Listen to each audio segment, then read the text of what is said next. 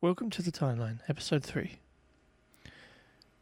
It is May 2020, and we are currently in the middle of a lockdown in the UK.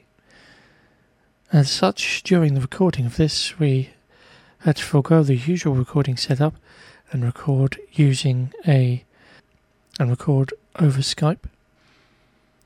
As such, there were numerous audio issues.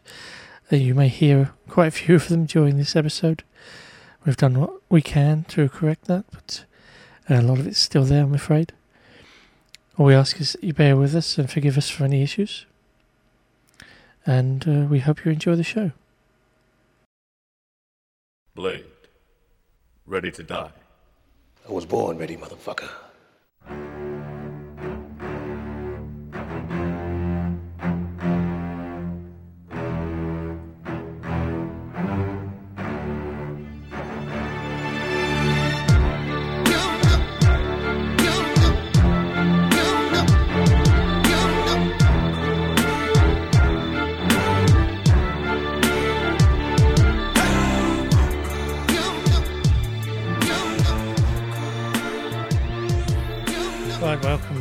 Back to episode three of series zero, I suppose, uh, the pilot series of the timeline.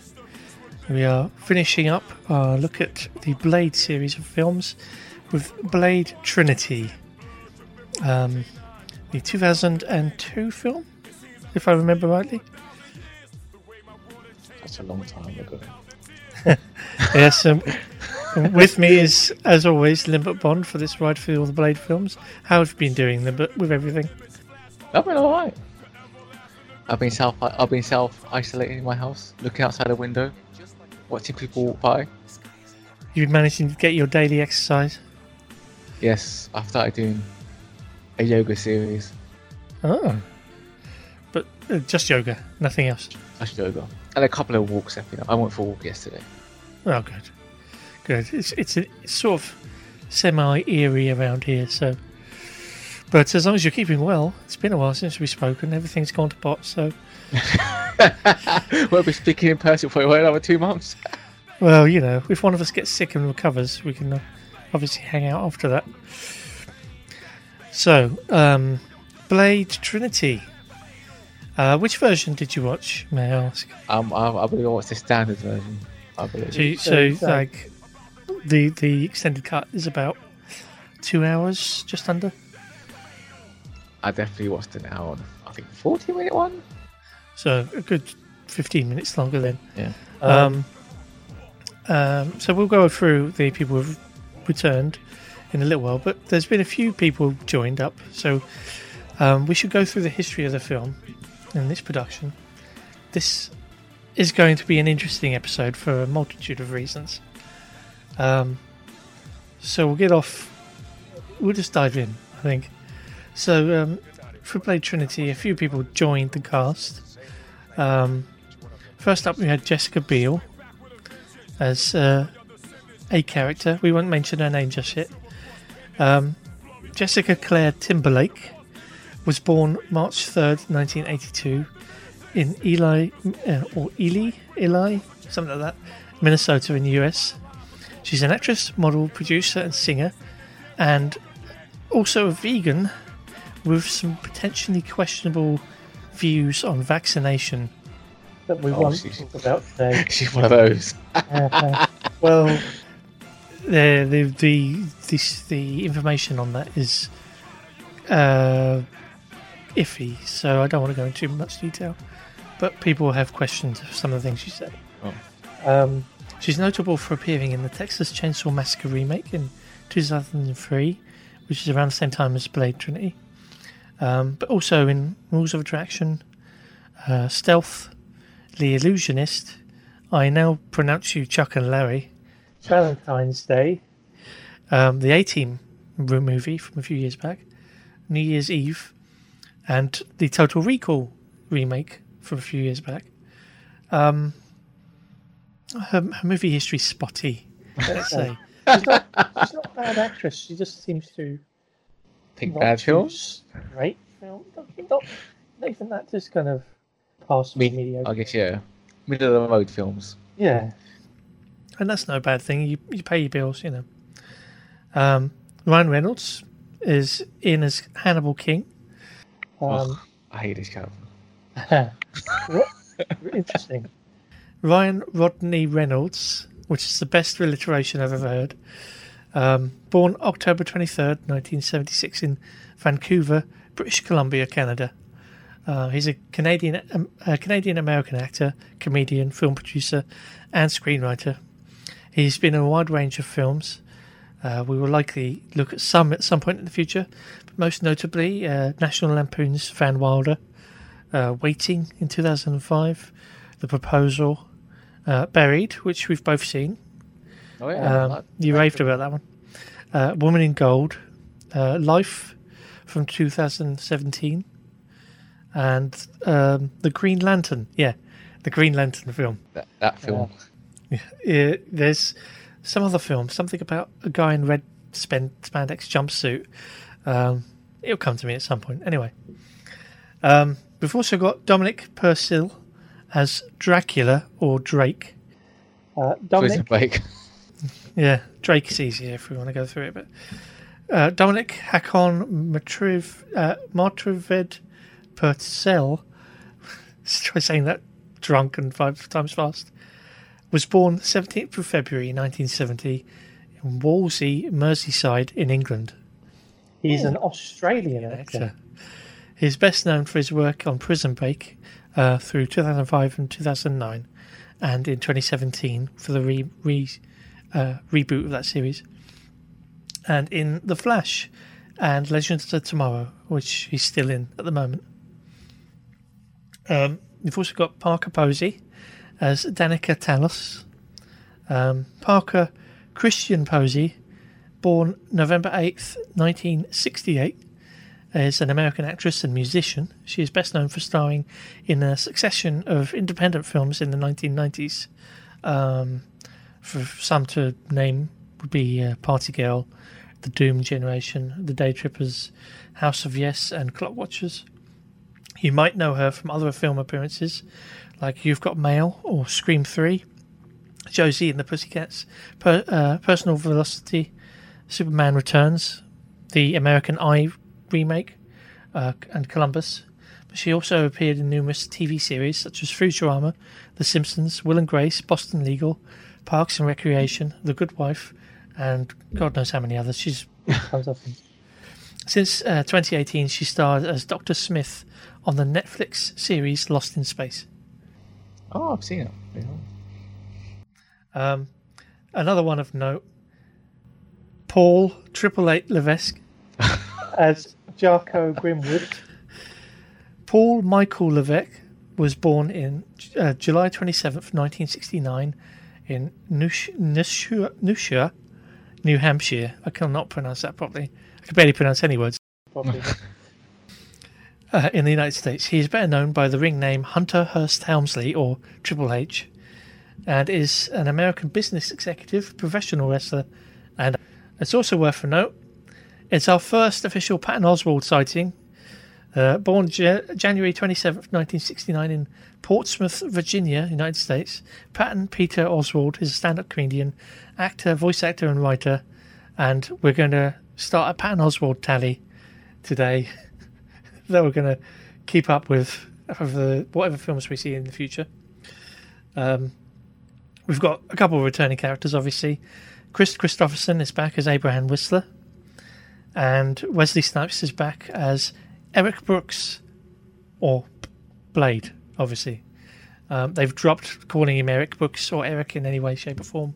At this point, there's not even a reference to his original name in this film. Um, none of the previous actors from any other films return at this point, um, which isn't a surprise. They tend to, um, based on the last film, just rotate for new people. Um, the notable characters that do appear, there are two worth mentioning. Um, Hannibal King, who you say you hate. what, what did you hate about him in this film? His jokes are not funny. I don't know. I just feel like he's just too over the top, trying to pull out jokes. whoever wrote his, whoever wrote character was just like going way too hard. I'm trying to make him funny, but it wasn't really funny, which is annoying after a while. He first appeared as a supporting character in the 1970s comic book Tomb of the Dracula. Um, comic book Hannibal uh, in the comic book Hannibal King was born in Milwaukee, Wisconsin, and first appeared in October 1974. He was created by artist Gene Colan and writer Marv Wolfman. Both of them have been mentioned before. He was a sort of supernatural private detective. Uh, King was bitten and killed by Deacon Frost from our first episode while on a case in London and vowed never to feed on people as a vampire. Feeding on blood he purchased or stole from blood banks and on corpses or animals.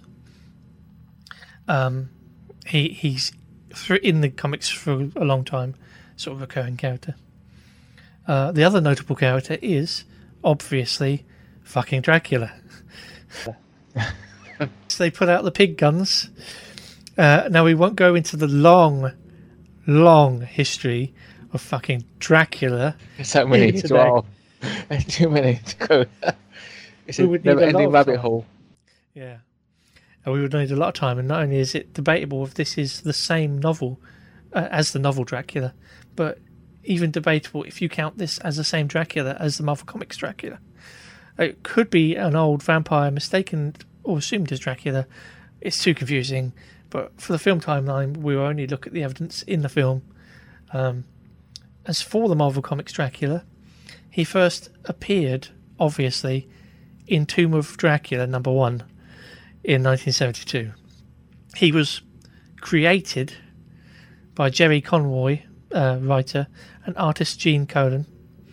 Uh, even for this take on Dracula, there's just too much to go into. Uh, notable, uh, you should try and look for, is a fight he had with the mutant apocalypse in Victorian London. He was born Vlad Dracula in 1430 in Strasbourg, Transylvania. Now, uh, Shishora, uh, or Sichora, Romania. I, I There's no way I'm pronouncing that right. So we've got we've got past all the main characters. Um, there's a couple others that uh, pop up, but they don't do much. There's like quite a lot of people in this film. There's some even some background actors and actresses who go on to do bigger things later, or are famous in their own right. Um, I just through random research today, looking at this cast, there's a girl who gets bitten by Dracula in the film. Um, in the middle of the film, we'll get to that scene. And she goes on to be one of the lead cast members in the TV series Eureka. So even the smaller parts seem to go on to do something interesting. Um, but anyway, Blade Trinity, let's have a li- little, I say a little, let's have a small glance over the development history.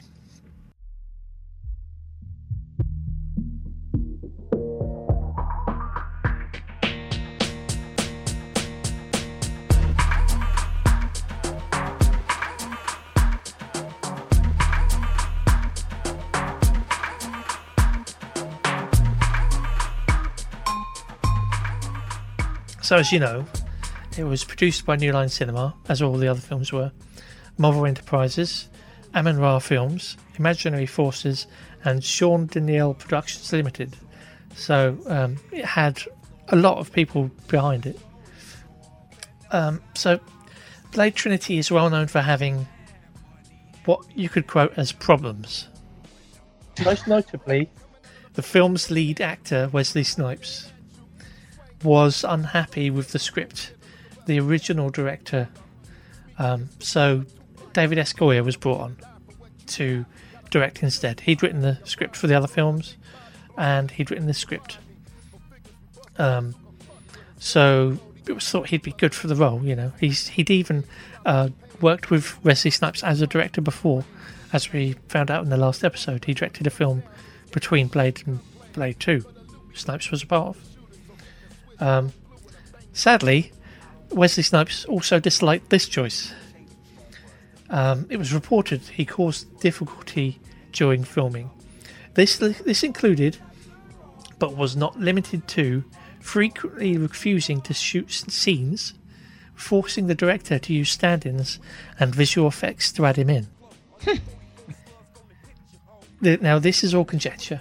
all right? In an interview with the AV Club in 2012, Patton Oswalt said of, lead, of uh, the lead snipes, quote, he wouldn't come out of his trailer, he would smoke weed all day. he continues, he continues, then I remember one day on the set, they let everyone pick their own clothes. There was this one black actor who was also kind of a club kid, and he wore this shirt with the word garbage on it in a big stylish letters. It was his t shirt. And Wesley came down to the set, which he only did for close ups. Everything else was done by his stand in. I only did one scene with him.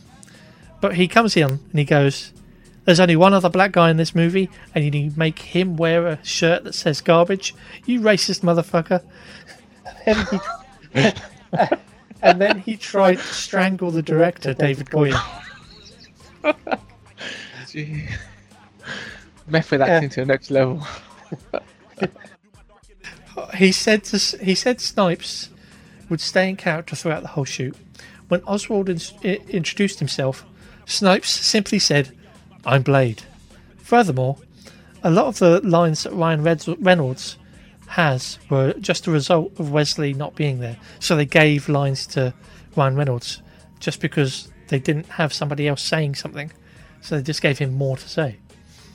According to Oswalt, um, when Wesley Snipes apparently sat down with David Goyer and said, I think you need to quit. You're detrimental to this movie. Goyer's response was, Why don't you quit? We've got all your close ups. We could shoot the rest with your stand in. For the rest of the production, he would only communicate with the director through post it notes. And he would sign each post-it note from Blade. Oh, this is why this movie is so bad. It all makes sense now. How much of, you- much of this have you heard so far? Not none of that. None of that at all. Oh, there's more. Another source stated that when spin reporter Chris Parry showed up to cover the final days of filming on the set of Blade Trinity, he heard a range of stories.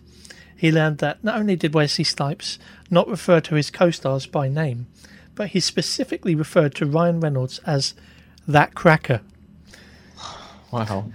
An unnamed executive on the film claimed Snipes would say things like, Tell that cracker to get out of my eye line, and Tell that cracker to get his lines right.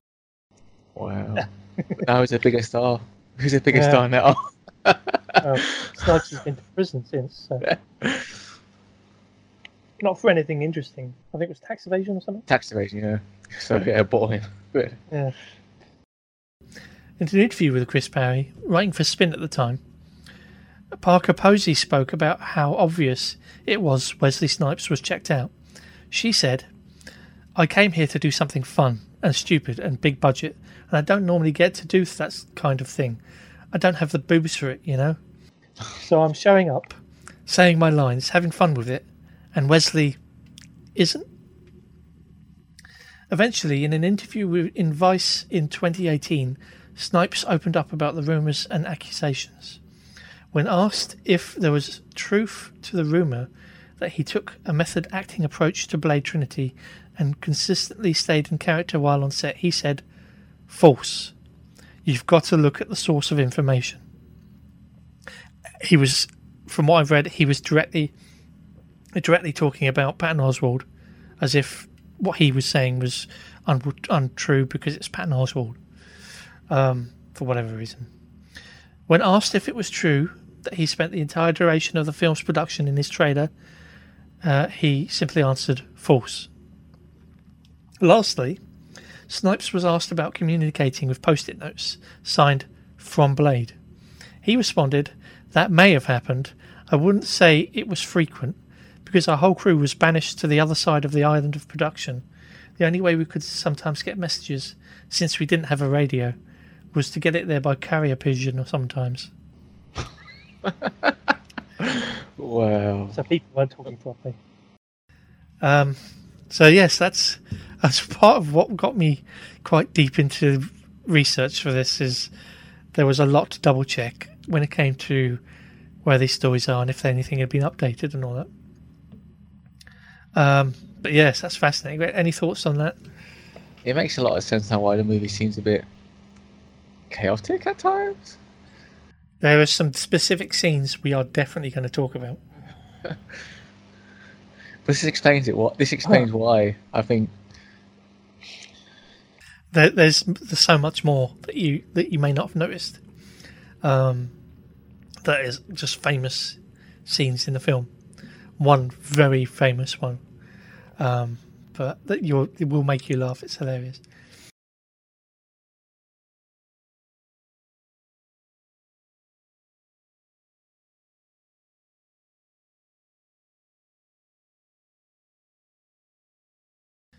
So the third Blade film was released 8th December 2004. Um, the box office in America it took a box office gross of 52 million, and worldwide it took 128.9 million dollars, um, which is around the same as the first film. Uh, directed by David S. Goyer, as we mentioned, um, he did nothing between the two films, uh, the second and third one. Um, literally, as far as I can tell. I can't see. Maybe he worked on some scripting for this, and that took up his time. He did have. Uh, you'll like this.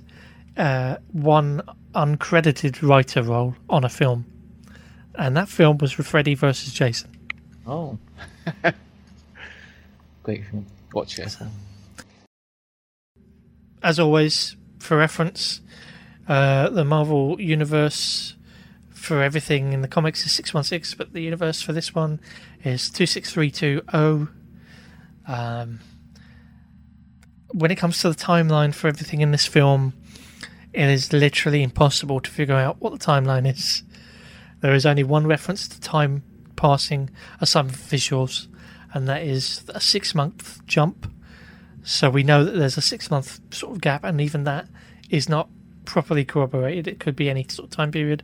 That's just our sources say sort of stuff. Um, the film I watched and that we'll be working from here is the extended edition DVD, um, PAL Region 2 UK. Some scenes may be different in different countries, might be longer or might be missing completely. There may even be different takes of the same scenes, but generally, most of this should match up. I know in your case that you'll have scenes that, you know, I know you've got a different scene at the end than is on this version of the film. Um, though I think so, uh, but we'll get there. Um, but you'll be able to follow along, I'm sure. If you if you don't know something or have an opinion on something you've not seen or heard of, feel free to speak up. All right, so let's get let's get ready. We'll dive right in.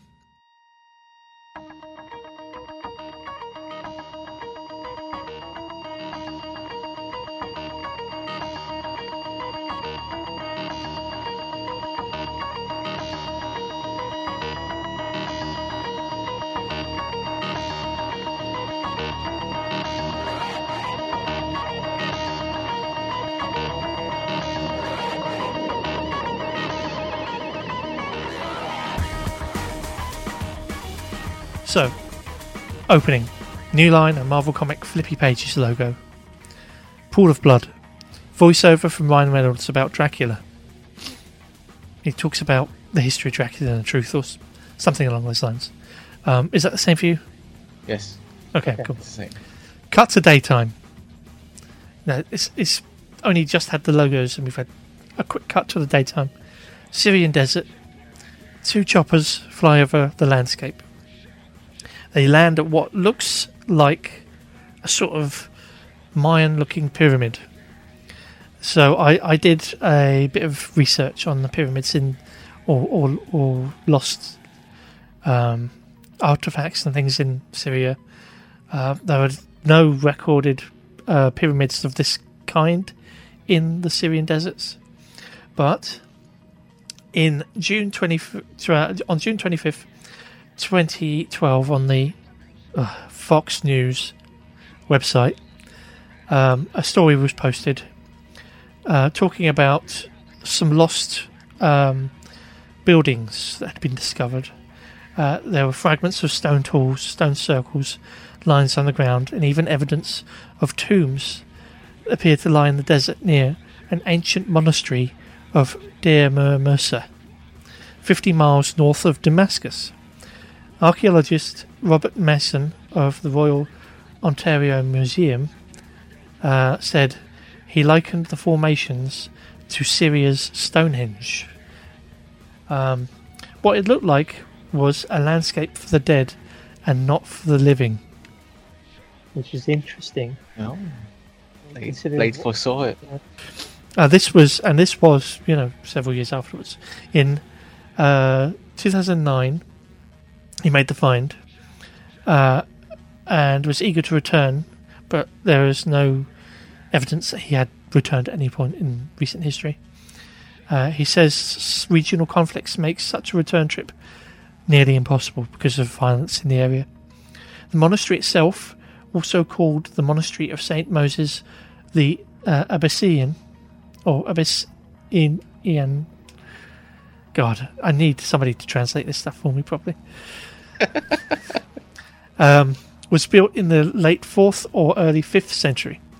He said it contains several uh, frescoes from the 11th and 12th century depicting Christian saints and Judgment Day. But the desert puzzle is much older.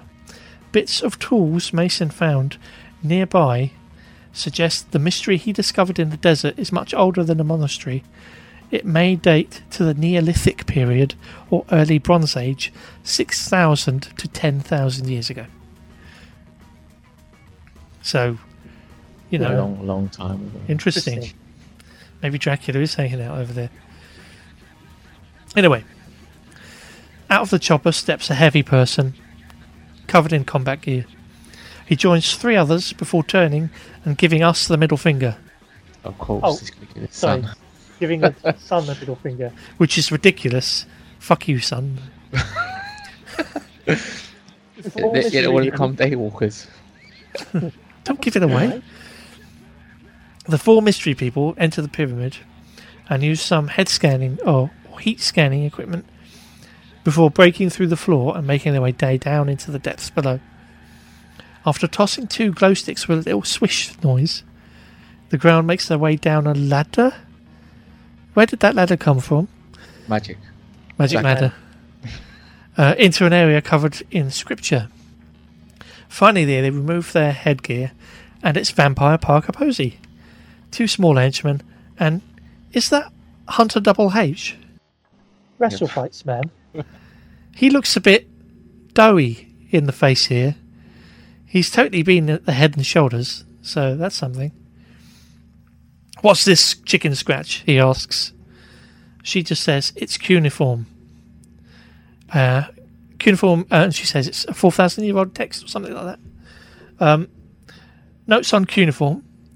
Uh, cuneiform, or Sumero Akkadian cuneiform, was one of the earliest systems of writing. Invented by the Sumerians uh, in ancient Meta- Mesopotamia, it was distinguished by its wedge shaped marks on clay tablets, made by means of blunt reed for a stylus. The term cuneiform comes from cunea, the Latin word for wedge. There you go, there's your learning. No Saint every day. Quickly, they detect something below them a body. It's not long before one is snatched face first and pulled into a slowly opening sandpit in the ground. The others attempt to rescue him, but he's pulled back minus a head, causing uh, Trouble H to exclaim, What the fuck, motherfucker? And for some reason, the lights that don't exist in the room to start flashing back and forth on and off. Because I thought it was just light coming in from outside and their glow sticks. So I don't know what's flashing on and off. Um, and uh, as it does, a demon rises out of the pit to the sound of screams. Cut to black. Fade into a TV screen.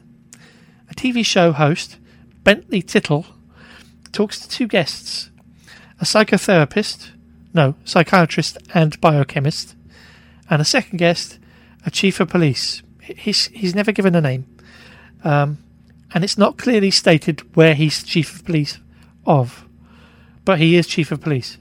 Maybe he's chief of all police. I don't know. The doctor mentions a hereditary blood disease called porphyria. Uh, oh yes, it's research time. Notes on porphyria.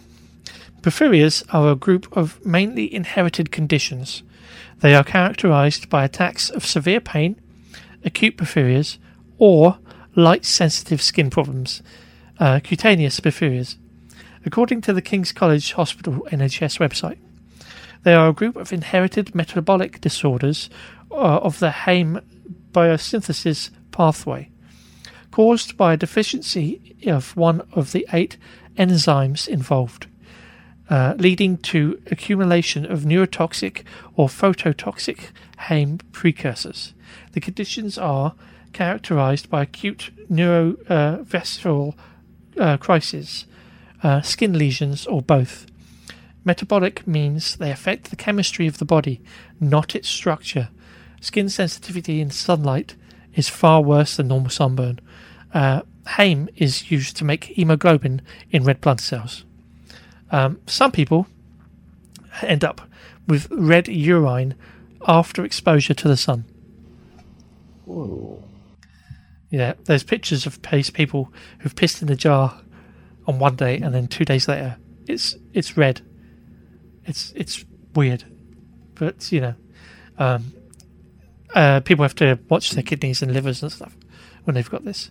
It's it's not a sort of blood disorder quite, but um, you can see where they're stretching the idea from. Yeah. Uh, back to the film. The cop denies vampires exist. And then the TV show talks about Blade. So they've talked about vampires and Blade as if the whole world knows who both of these things are and believe in them. What has happened between Blade 2 and Blade Trinity? You know? Place become exposed. Um, they dissect him as an idea and suggest he's just mentally ill. Um, sudden cut, explosions, warehouses.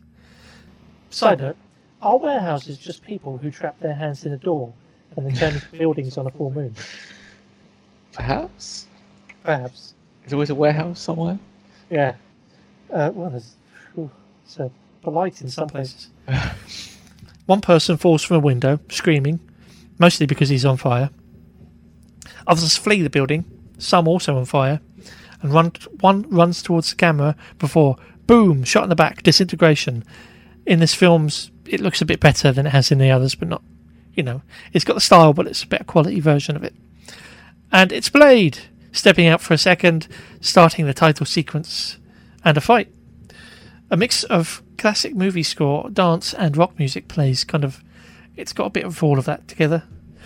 Um, vampires on bikes again. Uh, some in a car though. Uh, Blade flips backwards over one car and then shoots behind himself, causing another car to reverse into a pole and explode for no reason. Two vampires run up to Blade, and then for a moment, everybody stops. Uh, oh, and then a third vampire runs up to him on fire. He's quickly booted out of the way, then Blade pulls out a cool looking chain whip thing, killing all the vampires surrounding him. That was weird, that bit. They just run up to him screaming and then they just kind of stop. And he's got his guns out and he just kind of stands there. and nothing happens. It's weird. Cut to a semi running down the street. It's our old mate Whistler. Yeah. Oh yeah, the, the main man.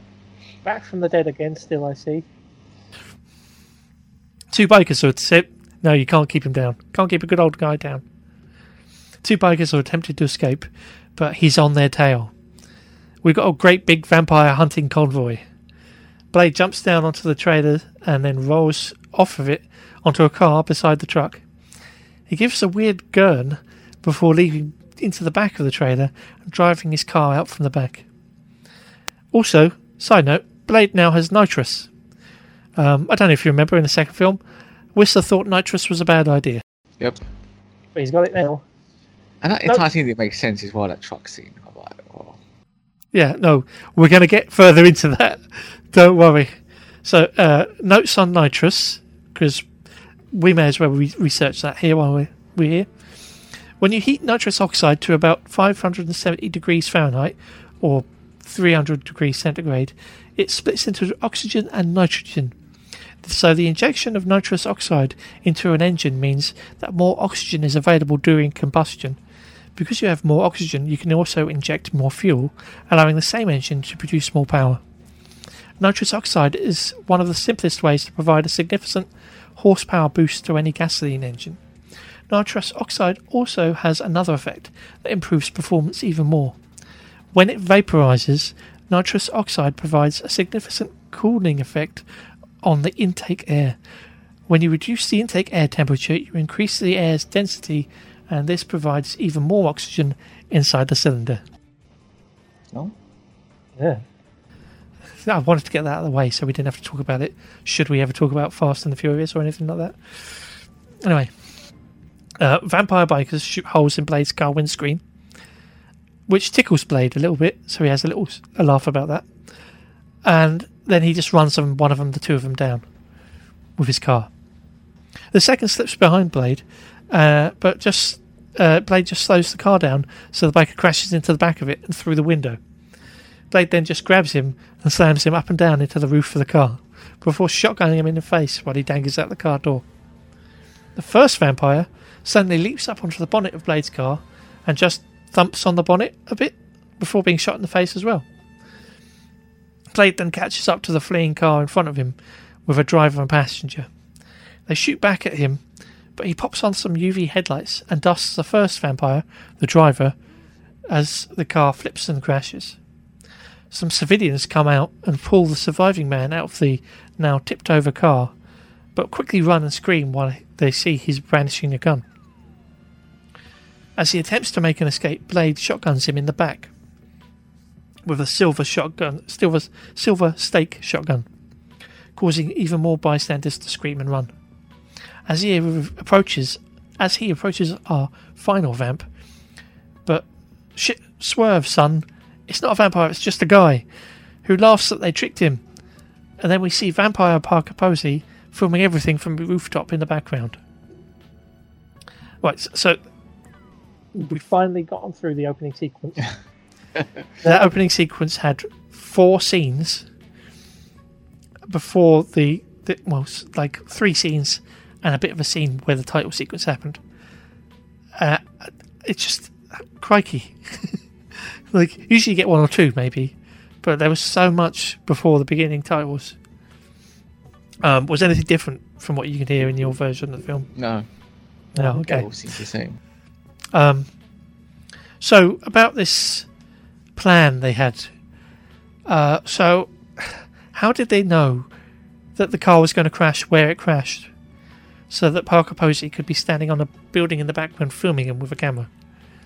I mean, that is some severe planning. They they knew how many vampires were going to die before they could get him in the right spot to film. She knew about the truck, the nitrous in his car. Just All of it. Where? Secondly, where did Whistler disappear to afterwards? Maybe he just maybe they drove the Just- truck back to base. How, how did he make that vanish. He was driving down the same road as Blade. I'll just turn this round. Um, don't worry, everyone. I'm not trying to block you in. And why did So- Blade ask the guy if, if why is he not dead? Yeah. yeah. You'd think he'd figure it out. Um, thir- thirdly, everybody involved in this plan was involved in a plan. so all the vampires knew they were going to die. And then, even worse, the human being who wanted to become a vampire decided it was okay to risk being killed as part of the plan. I love Because- that he tricked him. What what was the benefit to that guy? He's just dead now. He didn't even get to be a vampire. Your head starts hurting if you try thinking about it. but what what did you think of this opening sort of sequence yourself? I just thought it felt a bit messy, but and a bit weird. Like they tried to film him to get him like on the cop's bad side, when technically he's on the cop's bad side anyway. Since they're talking about him in the beginning, before this entire scene happens. It, it, it is, it, you know, it does make sense to have some sort of, you know, um, bad press campaign against Blade from the vampires because you know they're in business and they're in control of stuff, and they'd want to smear him. It makes sense. It's just kind of all over the place. Um, anyway, we rejoin Blade as he's heading home to his new base, some sort of dock warehouse. Uh, Whistler uh, admonishes him for killing of a human in public because it's messy. But he's got a new toy for him though, an inhaler for him serum. Oh, Blade's got vampire asthma. Ah. Uh, we cut to a wanted poster, out of the blue, in a well lit office. A news report on the TV. I paused. There's no date, there's no location on the television, no information I could work from to figure out when or where this is. And apparently, this is the FBI. So, uh, I also paused and looked at the, the wanted poster. Um, there's quite a lot of detail written on there. Exactly where they got the information from, I don't know, because it's just telling people the story of Blade being a vampire hunter. But he's mad, you know.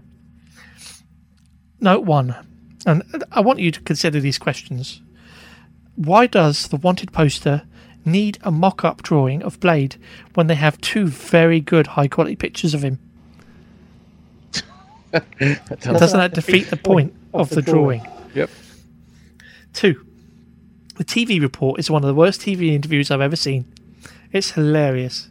She's just like, "Ah, there was so much blood." Yes, thank you very much. like, what? Huh? Um, the the the the opening card for this scene says it's FBI FBI regional headquarters. So it's clearly daytime in the FBI regional headquarters. You can see there's windows, bright light, it's daytime. The news report is nighttime and it's live. I think they just waited in the morning to publish the news. It says it's live. Should we assume this is day three? Or, I don't know. If this is regional FBI headquarters, which region is it in? Is it the same region as the news report? I don't know.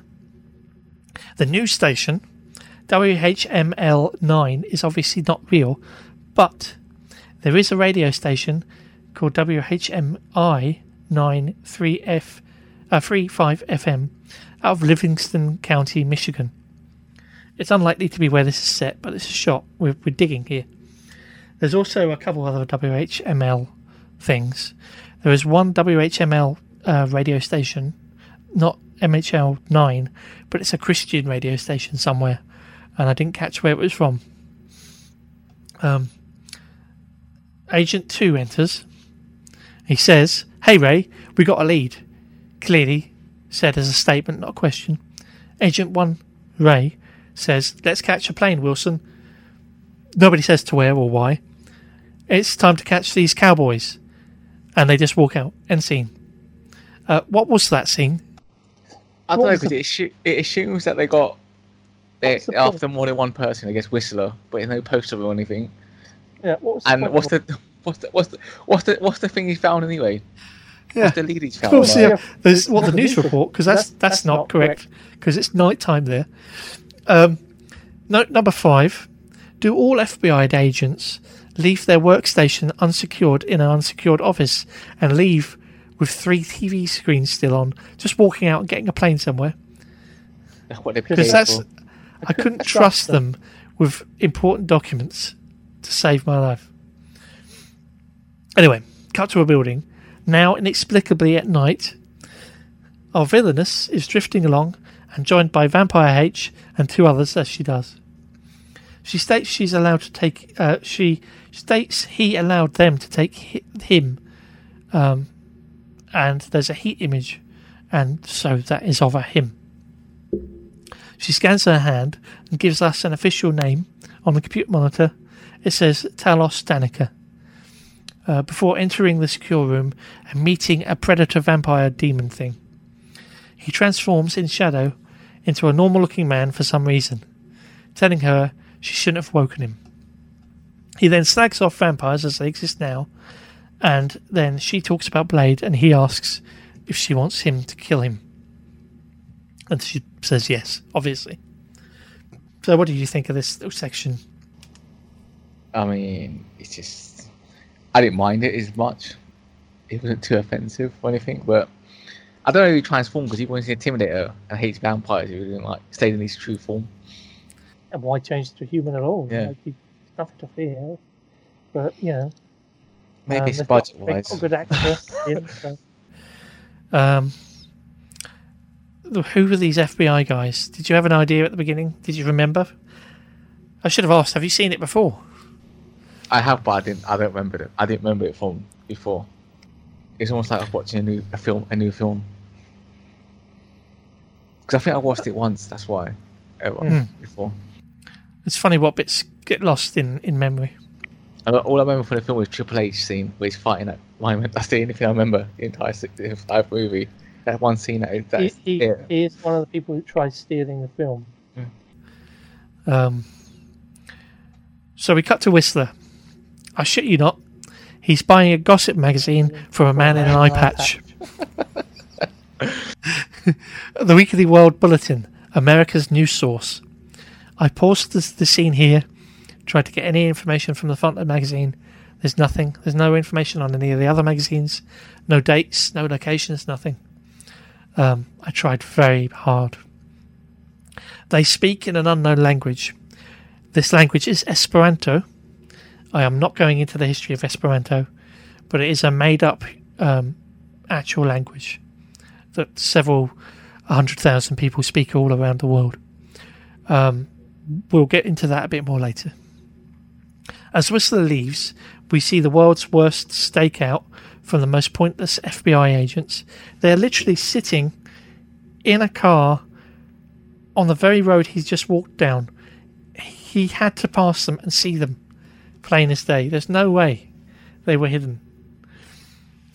I just. Uh, I don't understand as well why Whistler wouldn't notice someone watching him. Considering Yeah. vampires are after him all the time. Yeah, yeah, yeah exactly. I don't know. oh, it really got got into my craw. Anyway, uh, back home, Whistler has a go at Blade for his newfound celebrity. Directly under the story about the alligator eating an entire family. Um, back, uh, this is filmed a lot from behind on Blade, which is where we start seeing the obvious use of stand-ins. Um, because he says, he says very little as well. Cut to a BMX, a skateboard, some teen vampire layabouts openly talking about who they want to eat. There's a crowd of loads of people, and they're just talking out loud, as loud as possible, who they want to eat. Like, what are they going to do? Attack one person and then be able to do something about, you know, the people fighting them off? Because there's too many people there. That's not going to work out. Vampires in these series, as you know, are as flimsy as can be. Like, everything kills them very easily. So they've got no chance. Anyway, suspension disbelief. They stalk and then attack a young woman. Uh, they find her uh, on Waterfront Station. I looked up Waterfront Station because that's a start. There's one waterfront station in Washington, D.C., and there's also a couple other possibles in Canada. Now, the film is filmed in Canada, but this is clearly meant to be in America, or heavily implied to be in America. Um, again, it has no stated location, aside from Syria earlier. But uh, Waterfront Station in Washington is what we stick to for the moment, unless something else comes up. They stalk and attack the young woman, snatching her baby from her and taunting her. But wait, it's a trap. As one of the vampires pull out the baby to reveal a doll with fuck you scrawled on its chest. Suddenly it sprays garlic into the face of the vampire as he collapses to the ground screaming. The distraction kicks off. Uh, in the distraction, she kicks off the two vampires attacking her and tears off her baggy disguise. It is Jessica Biel. After a fist fight with one vamp, a second vamp attacks to attack, attempts to attack her from behind, but she kills him quickly with something that looks like a bow with a laser string. And I know she has a bow and arrow in this film going in, so I'm just thinking, how on earth do you fire arrows with a bow and arrow with a string that's made of lasers. um, she kills the vampires, and as she's done, a train passes and she disappears. Um, any thoughts on that introduction? I mean, it was an okay introduction to her. That's, that's about as much you're going to get from her as well for the entire film. What? Just, she's that sort of character, like these. They try to make her like a powerful heroine, but it's just. She's like a. I guess she's like she'd be considered the Hulk when she's Hawkeye now. Yes, true, true. Does she appear in a comic? Does she? Is she a comic character? she's not a character in the comics. Um, she is invented for the film. Um, but we'll get to who she is properly in a minute.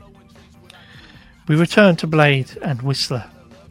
Whistler sits and touches his wedding ring as Blade's stunt double sits in the dark as Wesley Snipes' face is digitally superimposed on his head.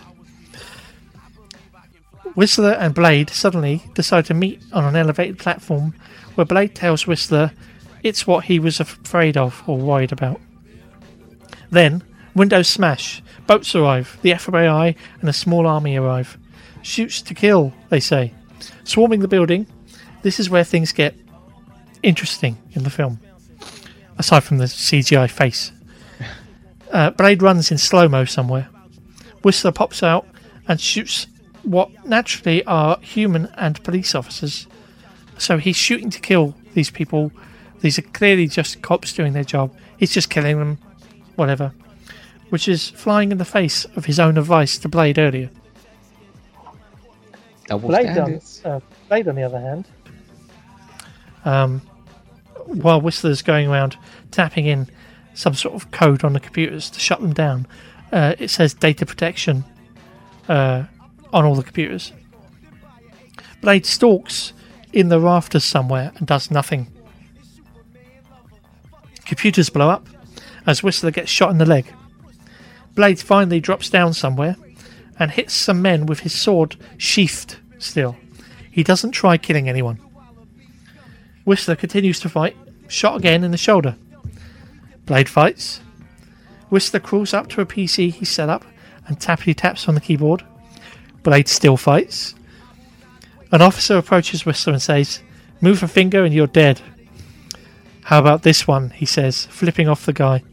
Before a timer, and it's not a button. They're like, he's got something in his hand. And it's, it's clearly got a countdown timer. In his hand, beeps, and then the building starts blowing up. The FBI guys just, uh, you know, exclaim.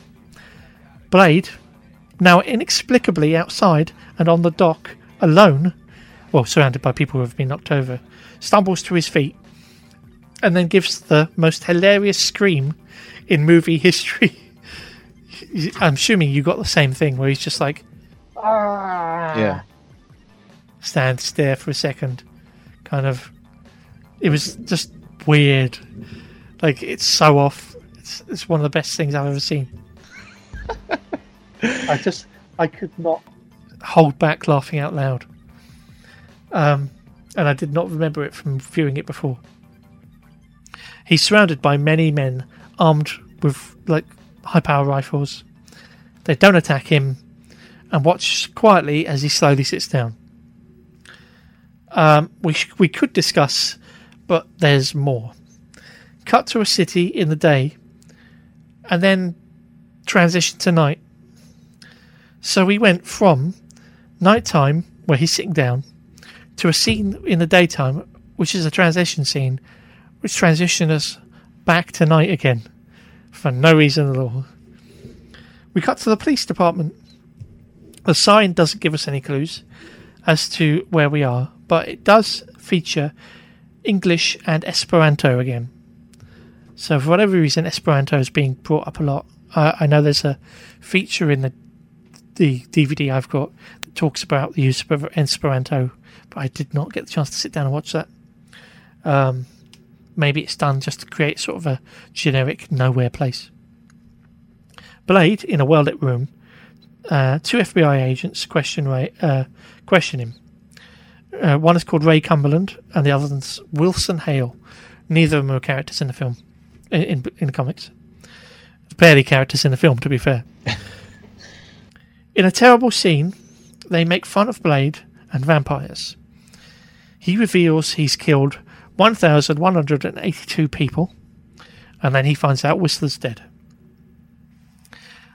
So, um, before we carry on, it feels like the two guys in the room are not in the room with Wesley Snipes for the bulk of this.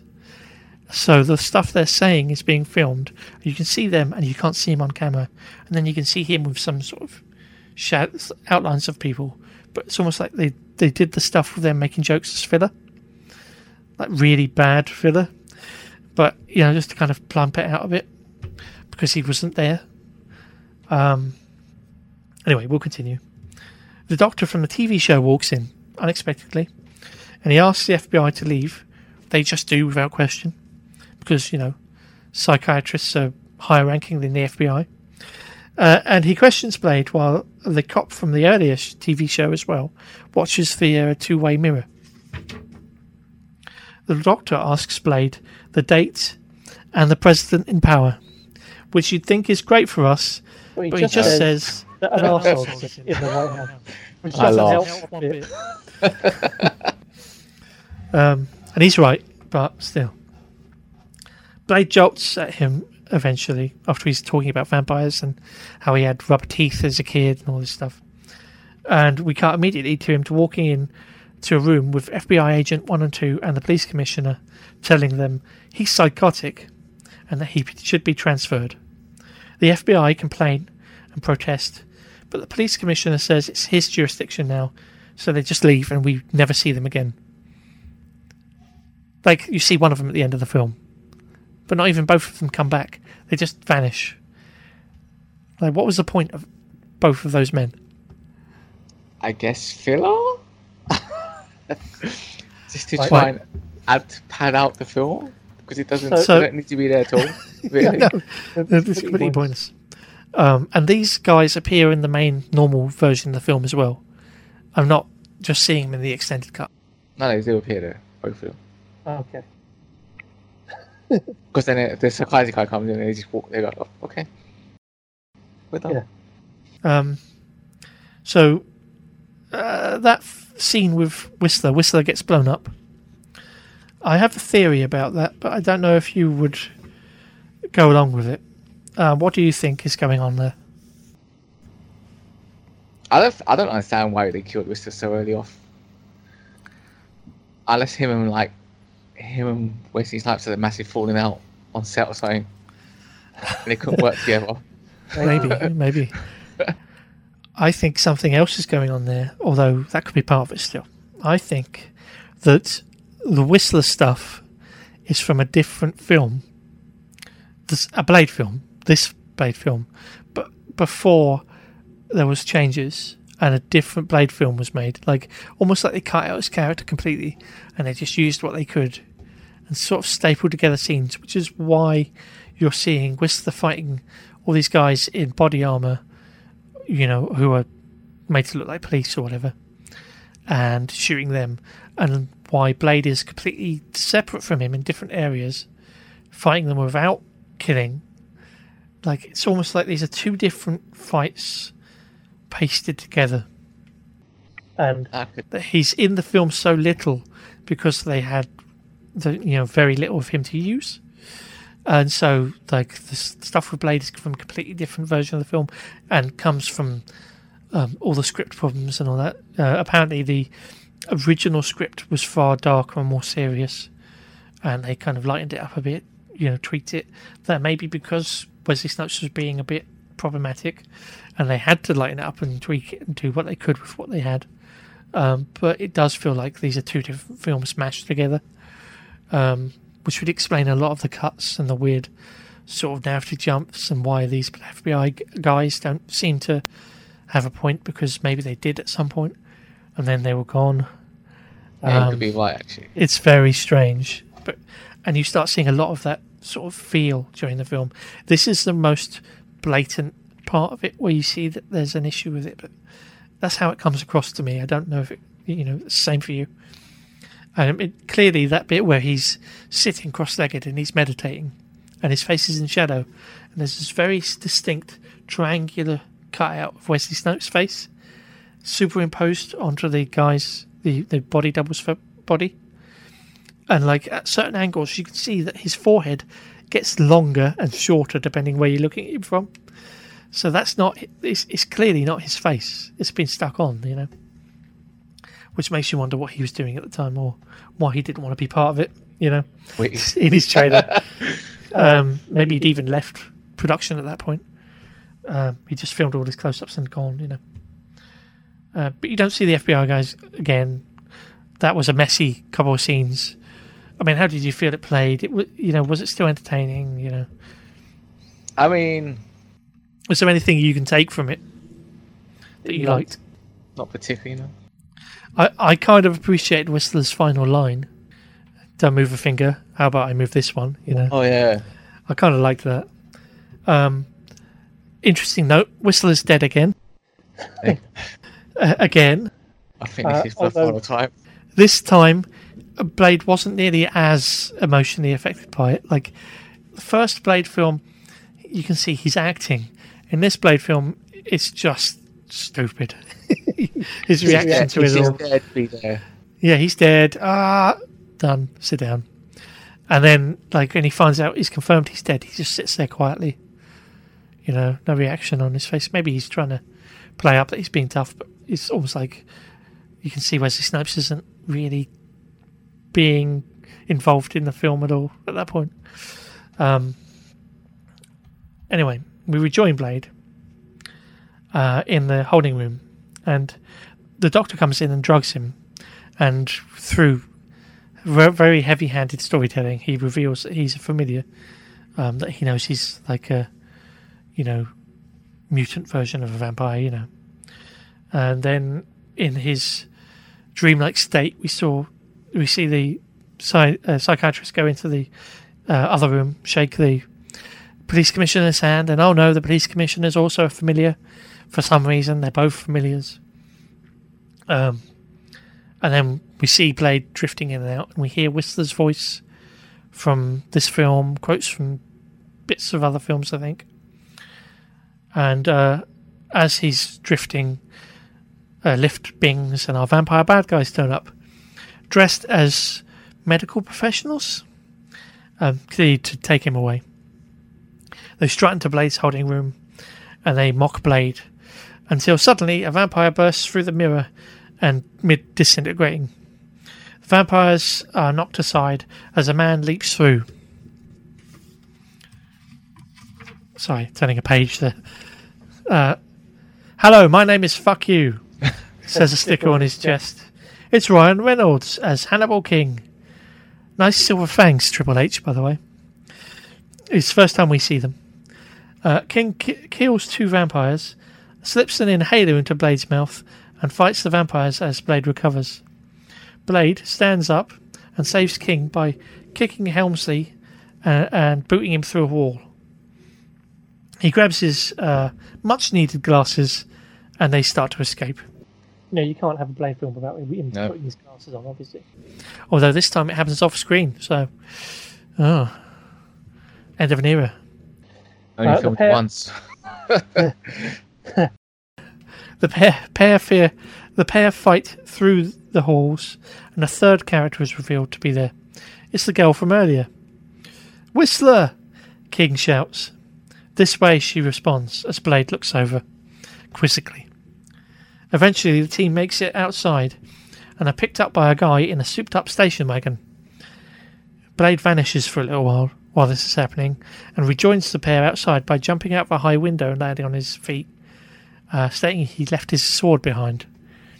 What really happened is he didn't want to film the scenes with him running out, and then they just put him in it at the end. That makes Um, sense. they- I'm thinking that. Why is he? Why did he Yeah. just disappear? Like, He couldn't be asked to be there. You can tell. And Hannibal King introduces himself and Abigail, and Blade just says, "Whistler's daughter." Oh yeah, Whistler just died. Don't worry, no one seems to care at all.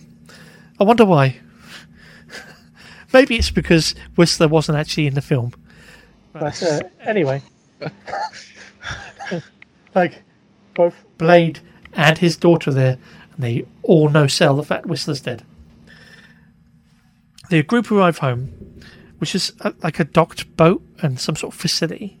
At least that's why the way it looks like a yacht, but it's actually some sort of dockland sort of building. I couldn't really tell. It's a weird because the way it's shot, it's hard to see what it is. Um. Uh, Abby is Whistler's kid out of wedlock. She says, which she says in such a really sort of dry and uninteresting way. Yep. I was born out of wedlock. Oh, fair enough. Um, she she hunted him down and asked to to become a hunter, and then she'd been a vampire hunter from the moment she met him. Uh, funny, they both know Cell Whistler, but okay. And the fact that and Whistler never never mentioned. mentioned her. Yeah. Yeah. the driver is Dex. Patton Oswalt is here. Um, he's Hedges. And Summerfield, blind lady, uh, built blades in Halo, apparently. Uh, her daughter is Zoe. She's outside. Um, if she built the inhaler and Whistler gave Blade the inhaler, that means Whistler went there recently and got The new inhaler. Yeah. and still nobody's bothered by the fact that Whistler's dead. Anyway, um, I did mean to research the Night Stalkers, but Night Stalkers is a comic book series from Marvel Comics. Um, it featured lots of different crossovers of different um, supernatural characters. Sometimes Ghost Rider would be in it, Blade was in it, you know, people like that. I don't know a lot about Night Stalkers. I should really research it at some point. So, Blade slags off the lot of them, especially King, for how he dresses in a protective vest, which is rich from the guy who in who's always wearing shades and with a big la- black leather duster with red lining. But anyway, His it- costume it's- looks ridiculous in this one as well, Blade's costume. Yeah. Like all their their costumes look relatively practical now. compared Each one just looks like so out of place from Yeah. last films. Like, yeah, the other films it kind of worked. Yeah. But now, Now it just it's it's just sore, thumb, sort of syndrome. syndrome. You all think this is a joke. This is a fucking sitcom, which makes me think this isn't Blade, but this is Wesley Snipes slagging off the script. Maybe they took something he said and rewrote it into the script. I don't know. He asked them how they know uh, how they know about vampire hunting. Like we didn't see one them kill several vampires already with a with quite good skill. Like she deflects an arrow off a wall around a corner.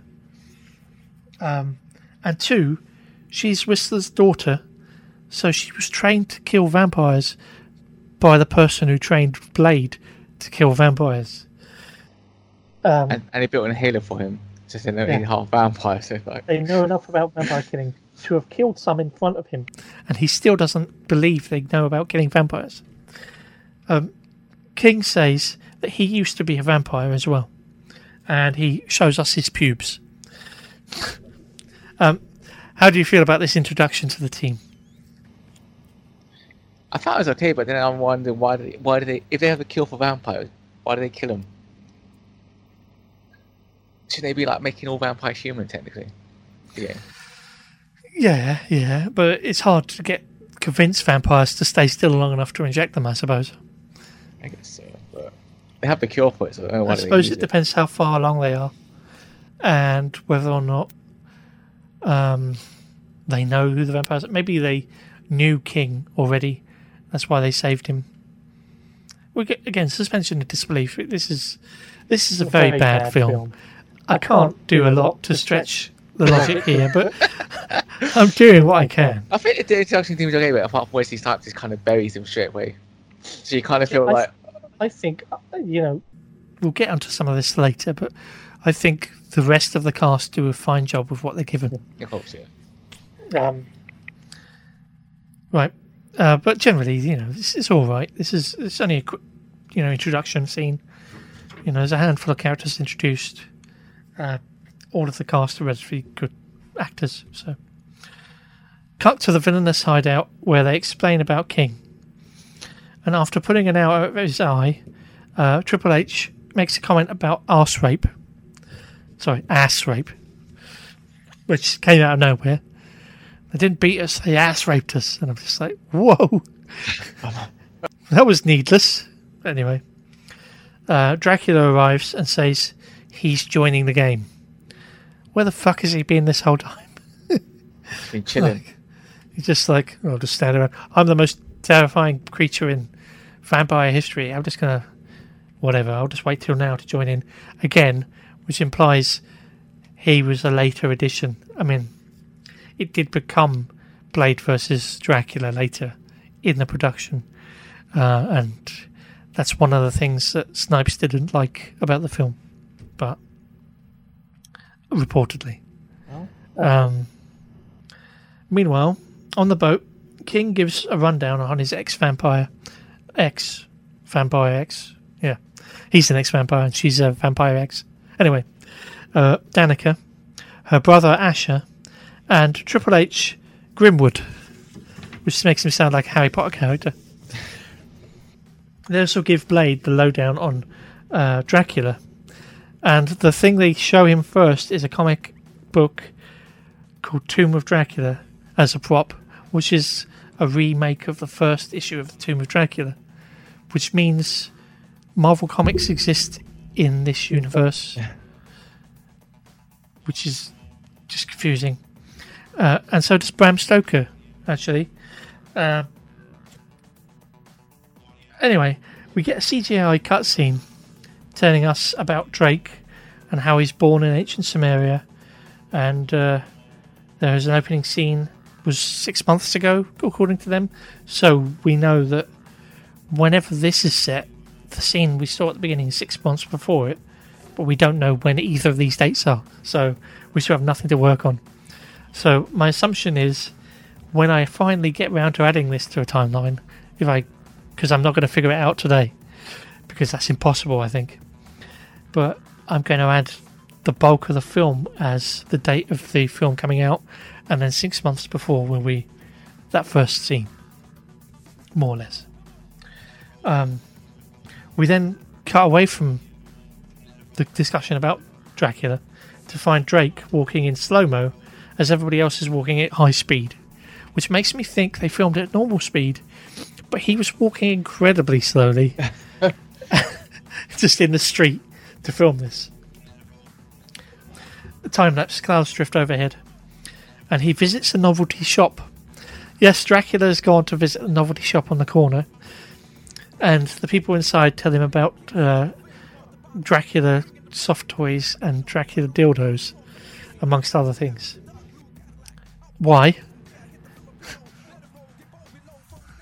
I don't know. I don't know. I don't know why the scene was in Like the film. him at all. being, it makes him no sense. seeing all the Dracula Like stuff and him him being- being offended by it was one thing, but he's just like he no sells. He's not. He's not really doing any acting, and then he just you know kills a couple of people. And again, it feels like filler.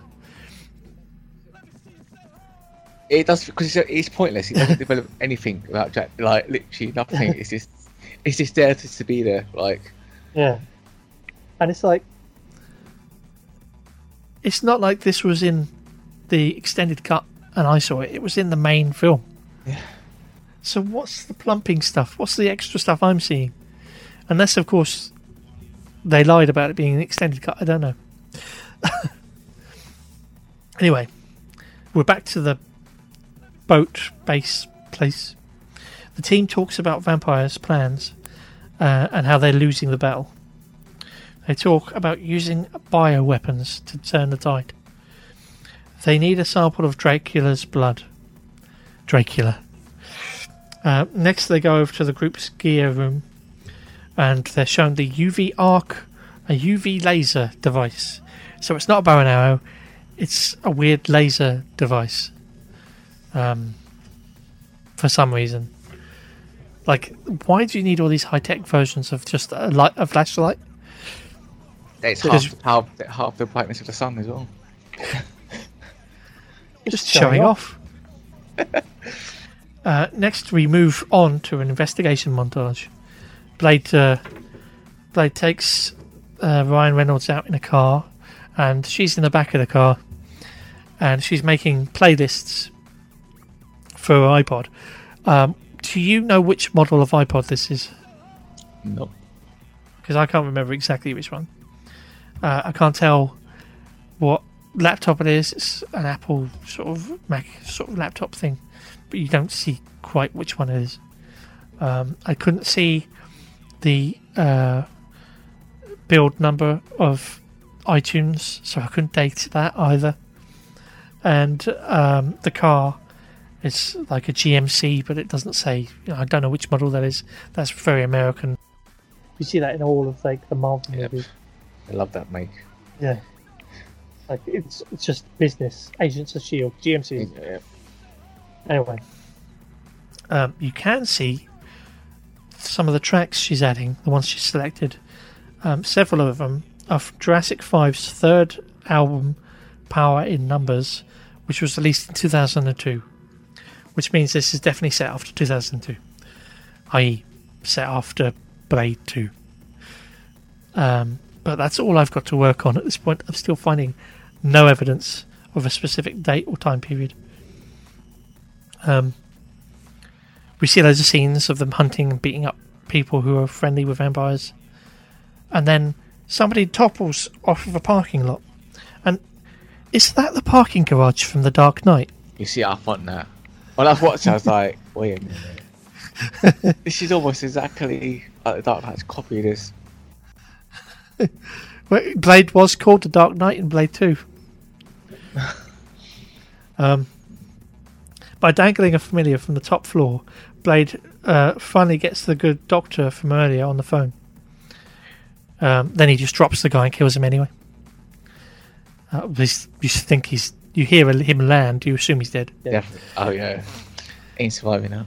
Um, the group track down the good doctor, but wait, it's not the doctor. It's Drake, the the, the vampire, Ah. the the vampire, not the hip hop star. Yeah.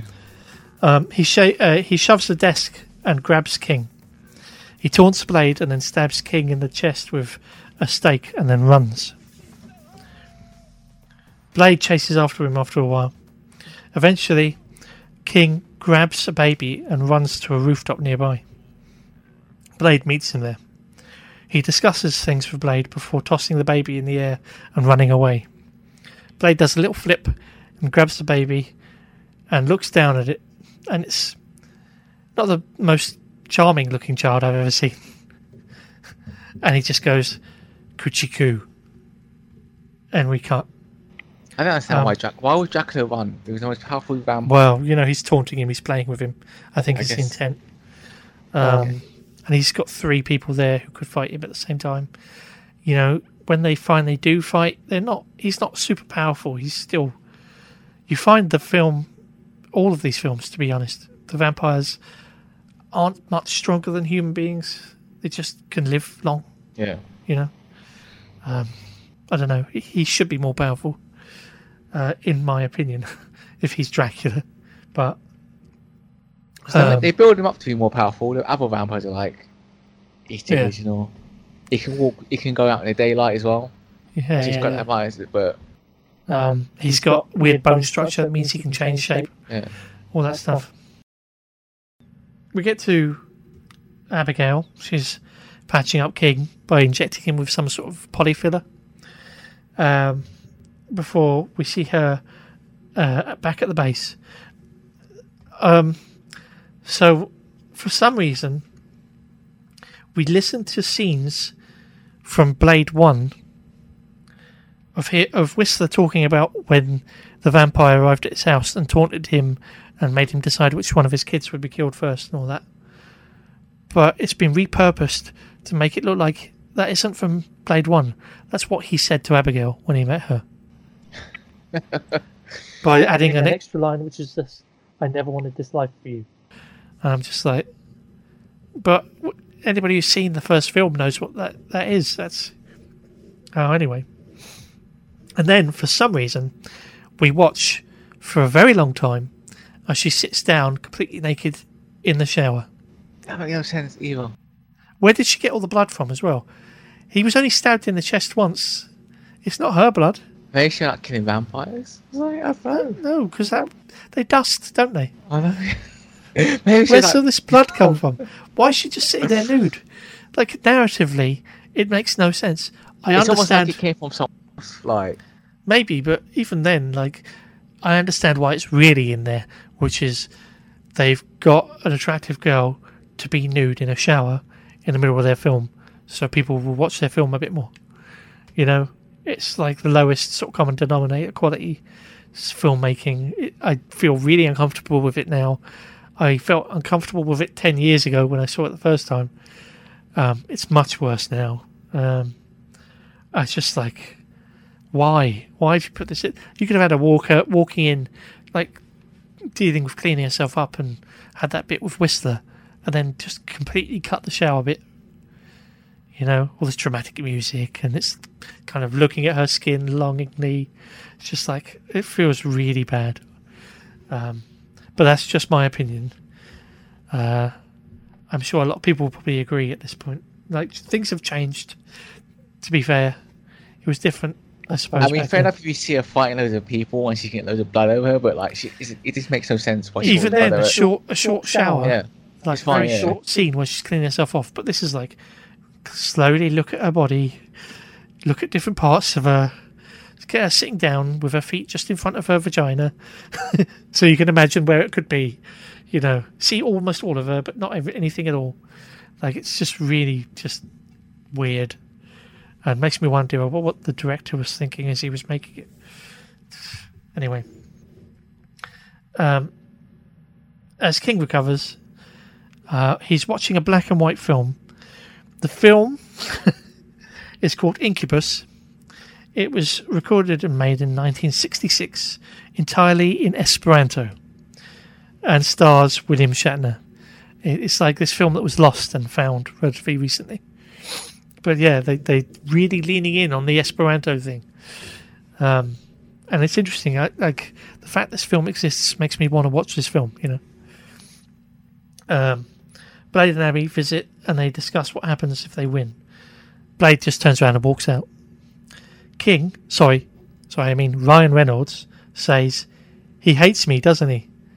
Yeah, she says. Again, this is clearly Ryan Reynolds talking about Wesley Snipes. Yep, Um, breaking that third wall, like full wall. God, God knows why. That's why, Bla- like Wesley Snipes had such a problem with him. But I like that they're definitely putting it in the film and saying it, you know, to people who know post. We cut to a car driving down a country remote uh, looking lane. It rolls up to a large warehouse and out steps the chief of police of wherever we are. Um, a lady waits for him you wanted to see me? He asks. We've got trouble, she states before Blade and Abigail step out of the dark.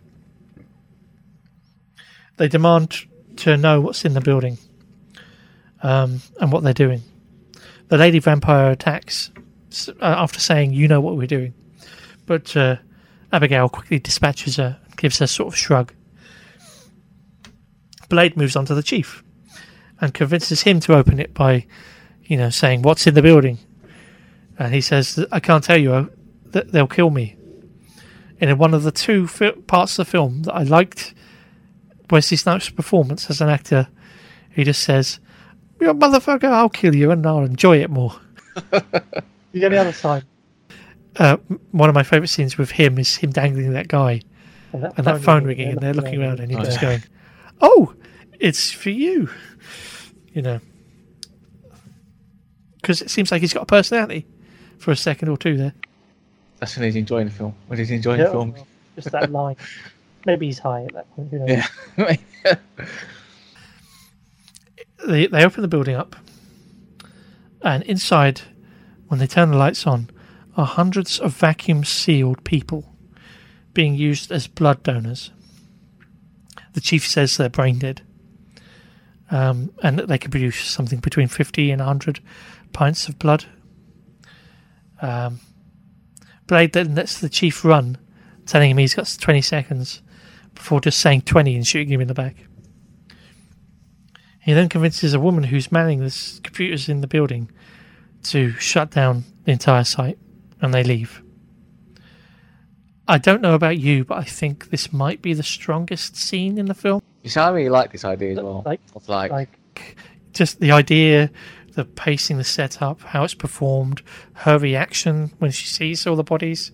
Um, the visual quality is really good as well. Like they look like they've been sealed into like these big, like pla- like action figures being sealed up and hung up in the shop. You know, um, it's really striking. uh, and it makes sense as well for vampires to do that kind of. yeah, yeah, we kind of addressed this in the second film when they talk about killing that the, the lead villain in that and how he's got a rare blood type and it's like why why would you kill somebody with the rarest blood type in the world when you could keep the blood for yourself you know and this kind of probably comes from somebody saying something like that to the writer director at that point um, but it is a striking scene i think The blood bank. Yeah, the blood. Yes, uh, the isn't the blood bank the name of the place in the f- second film? I don't know. I don't know. I think yeah, I think this is one of the stronger scenes anyway, and I think even though you dislike Ryan Reynolds and some of the stuff he says, I think the scene coming up with him in it is a stronger scene as well, just as an entertainment sort of piece. But we'll get to that. Back at the Night Stalker's base, we find the guys playing basketball. Right, basketball, but still. Uh, bedtime stories being read, um, and King in bed recovering. Um, she's reading uh, one of the Oz books. It's mentioned which book it is, I can't remember offhand. But it's the basis for Return to Oz, the film um, that was released in like late 80s what you know the the one Oz film everybody thinks is really scary and weird, which I appreciate. Scarier than Blade is anyway. Oh, and who is that? Why, it's Whistler, uh, paying everybody a visit. Wow. Is it Whistler or is it Vamp? Is it Dracula? You're giving it away again. He appears next to King, and then smothers him with his hand. Before he does, King's like, "Y- "You're dead," which is interesting because what, the way I see his scene, seeing Whistler, is maybe this was the only scene he was supposed to be in, and that he was dead before the film starts. And then he turns up, and that's why it's less of a startling shock, more of a confused shock on his part. Like he doesn't seem like he's recently dead. He seems like he's somebody who's been dead a while, you know. Anyway, um, Summerfield heads off to find what's going on after her daughter Zoe tells her the lights are flickering because she can't see, so she doesn't know, obviously. After some convincing, she tells Zoe to hide and she wanders through the base. Uh, she arrives on the basketball court, uh, finding, well, not noticing the guys are dead, but she probably knows, you know, probably senses something's wrong. And then she wanders through the base, uh, and eventually there's a tense scene where she is sort of confronted by Drake. You see him as Whistler, and then you see him as Drake. Um, and then off off camera, you hear her scream. Eventually, Drake finds Zoe in a air vent, and while snarling, he reaches out to her, and you see his fingers start to stretch. And then, cut. We we see uh, soon after we see Blade and Abigail arriving at the base to find King gone. The lights are out, and the rest dead. As Abigail uh, grieves while holding Summerfield, Blade just repeats the phrase, use it. Which I don't know how it was intended. It could be that he's saying use the pain to drive Yeah, do. you to do things. um, which is most likely, or maybe what was intended.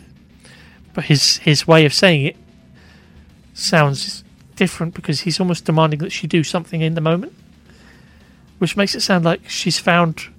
Maybe it was intended that she'd found Summerfield, and she'd been bitten, and he's trying to convince her to put her out of her misery or kill her, and then the scene was retooled or whatever. I think it's probably the the intent is that you know use the pain, but it, it's played so weirdly that you can't Yeah. tell. You know. I was confused as well. I was like, "Use what?" Yeah. Um, it- it's just the way he says it. I think that's the problem. Uh, when they find the body on the pras- plastic tarp, or maybe it's like sort of curtains hanging down, there's a phrase written. Um, the phrase is immortality, or quote, I'll say, immortality will come to such are uh, to such as are fit for it. The real full quote is by Ralph Waldo Emerson and reads Immortality will come to such as are fit for it, and he who would be a great soul in the future must be a great soul now.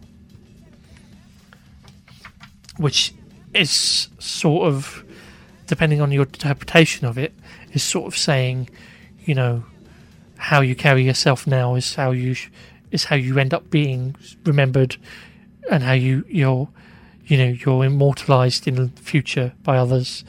You know, being kind, being good. You'll be remembered as kind and good.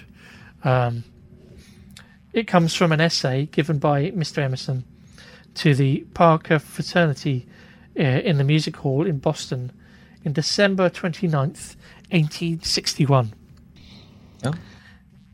How did Drake know this quote if he's been asleep for millennia? Maybe in his six months he's reading books. Yeah, maybe. That's all he's done. That's why he wasn't involved earlier in the film. Well, I've got to catch up on all these books. I don't know the language, but I'm going to read them anyway. Um, these aren't written in weird caster form. Yeah, Anyway. know the language actually. Yeah, that's a good point. I mean, he's he's clearly quite intelligent, but I assume it takes a while to learn any language. And why would he specifically? Oh, anyway, I mean, he could speak English, so we're really splitting hairs at this point. Um, what do you think of all this setup? Because we're coming into the closing straight now. I mean, I don't like. I don't. I don't like the fact that he disposed of the team like so easily though. Mhm. This vampire hunting squad is meant to be like. To be fair, this is the equivalent of the supervillain turning up at MI6 and and killing Q and Miss Moneypenny. You know, not killing any of the actual agents. Is that true? Um, and he is Dracula. He's supposed to be like the supreme vampire. Maybe this is the best way we could show it. Uh, what did you think of the stretchy fingers? That was just like hokey. so, oh, let me get your child. Yeah, I like the the like the weirdness of it. You know, It's the closest thing you get to a proper horror film sort of thing. Yeah, I isn't guess. It? But it doesn't feel like a scary scene. no. and if they were trying for that, it's you know out of place with the tone of the rest of the film, which is also already all over the place.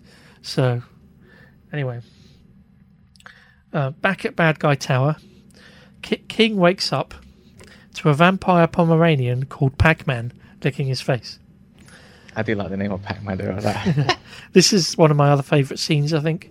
Like, ignoring the fact that some of the writing isn't great for King, I think he's really chewing the scenery. You've got Triple H really chewing the scenery. Like, who the hell? Sh- when did you get to see my dick? you know? And then kick him in the face. Um, and then you've got Parker Posey just hamming it up as hard as anybody has ever hammed anything up in her life. Um, so I, I enjoy that scene because the three of them are really kind of overacting as much as possible. Um, they torture him somewhat to try and find out what Blade's plan is, and uh, they bring in the little girl Zoe. Uh, what his Dracula does. I like how Dracula is now playing second fiddle to all these sort of Z-list celebrity vampires. Like, just kind of waddles in, holding the little girl. Like, here you go. Doesn't even have a line. It's amazing. Which makes me think he was just kind of cut and pasted into the film. Um, Last minute thing. yeah, and, and she is a better villain. Like as a character, she's a ridiculous. She's over the top. She has just a stupid sort of personality quirks and stuff. Like that scene where they walk into the cell where Blade is being held, and she's asking him about his tattoos, and she's like, "Do they mean anything?" And then she kind of mumbles to herself, "Stupid," as if she's not calling him stupid, but calling herself stupid. Like she's embarrassed by herself, things like that. Like there's lots of character work being done there. Um, so I, th- I prefer if Dracula was not involved as well. But you know, it is what it is, and I think he's fine. He he does a fine job. It's all right. um, we cut to Abigail. Um, she's preparing her bow and arrow. As Blade asks if she's okay, she's you know she says about what motivates her and how she's got a, a dagger of pain in her heart or something like that. Um, and she says as long as she's got it in there, she's invincible. If she takes it out, she'll just die. And Blade just completely no sells us and walks away. It's like whatever. Walks away. He's like, I, Fucking teenagers. I don't know. Walks off. Um, she trains a bit, uses her bows and arrows, makes a little cross, one of the targets, with arrows for no reason.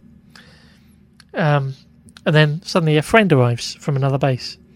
He collects them both and takes them to the, his base, and then hands them a biovirus arrowhead that they've managed to make. Then they watch a video of Summerfield, who explains to Blade um, that they didn't have the time to refine it, so he could get sick and die as well. We rejoin Bla- uh, Drake with Zoe. He sits down with her and talks to her about um, who she thinks he is, and she says he's the Gnome King. Um, and he offers her immortality, which she turns down by just saying, My friends are coming to kill you. Right. After a tooling up montage with Blade and Abby, they get on a bike and have a nice little ride to head to the final confrontation between the vampires and them. Meanwhile, the vampires continue to beat up King. Um, he attempts to warn them that his friends are coming, but the vampires are so arrogant they don't believe him anyway. Until atomized silver is pumped through the air vents and they breathe it in. So much so that Hunter Hearst Helmsley is vomiting fire. Which is a sentence I never thought I'd say in my life. I just think that's a bit stupid he was. I was like, why is he blowing fire with his mouth? Well, they, you know, it's they dissolve and turn into flames when they die, don't they? So it's just like it's starting to happen, but not quite. They're fighting it off. It's just a bit of fun, really. Um, Abby arrives and frees King after Blade has turned up and completely no-sold his existence before booting Hunter Hearst Helmsley through a doorway for the second time in this film. I'm just going to keep on. I'm going to keep on calling him Hunter Hearst Helmsley. I don't care. I'm just working with Triple H in this film. That's it. I'll attack Um, him all the time. Yeah. Um, before heading off, Abby frees King and also joins in and killing lots of vampires with Blade. Uh, at one point, Blade does his classic grab by somebody by the throat and ripping it out. Vampire kill. Uh, more fighting happens. More dead vampires. Abby frees Zoe um, and then kills one vampire with the arc laser thing. So it has its big moment. And that's it. That's the payoff to the arc laser is killing one vampire. Um, well, two technically if you count the first kill earlier. Um, King bumps into the vampire dogs. Now there's three of them. Two of them are Rottweilers, to be fair, but he escapes them by running away and dangling off a, a sort of pole at the end of the building, and they just fall off the roof for no reason because they're doing too, going too fast. I think is the idea. They just could skid and crash through some glass and die. Well, land in the lobby. They're probably still alive. I don't know how do vampires work. Um, vampire dogs are hard enough, you know. Anyway, the dogs just drop off the building, in it, his hubris comes back to him as he topples backwards, cracks his head on a bar, and falls back directly into the cell he just escaped from.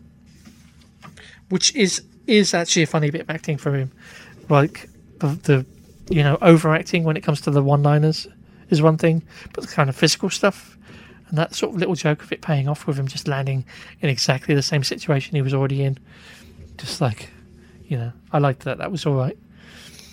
Um, Triple H turns up, good old Hunter, and he's like, "Have you seen my dog? What does he call him? Something like Dick Face." Oh yeah. Um, and he's like, "Have you tried the lobby?" And then he just grabs him and starts beating him up. Uh, meanwhile, Abby shoots a fuse box for some reason. I don't know why they need to fight in the dark, but okay. Uh, and Blade finally bumps into Drake for the final sword fight.